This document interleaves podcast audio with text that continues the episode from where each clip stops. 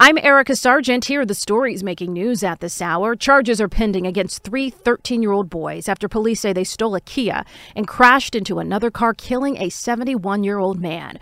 They were arrested in South Suburban Robbins. Witnesses told CBS 2 the victim was pulling out of a church parking lot when the teen smashed into him head on. The older man's car ended up in a ditch, and the teens crashed into a tree. Early voting is now underway in all 50 of Chicago's wards. Until today, early voting in the municipal election had only been available at the Supersite in Loop. Many people across the city have already taken advantage. As of last night, more than 41,000 people already cast their ballots. Election day is February 28th.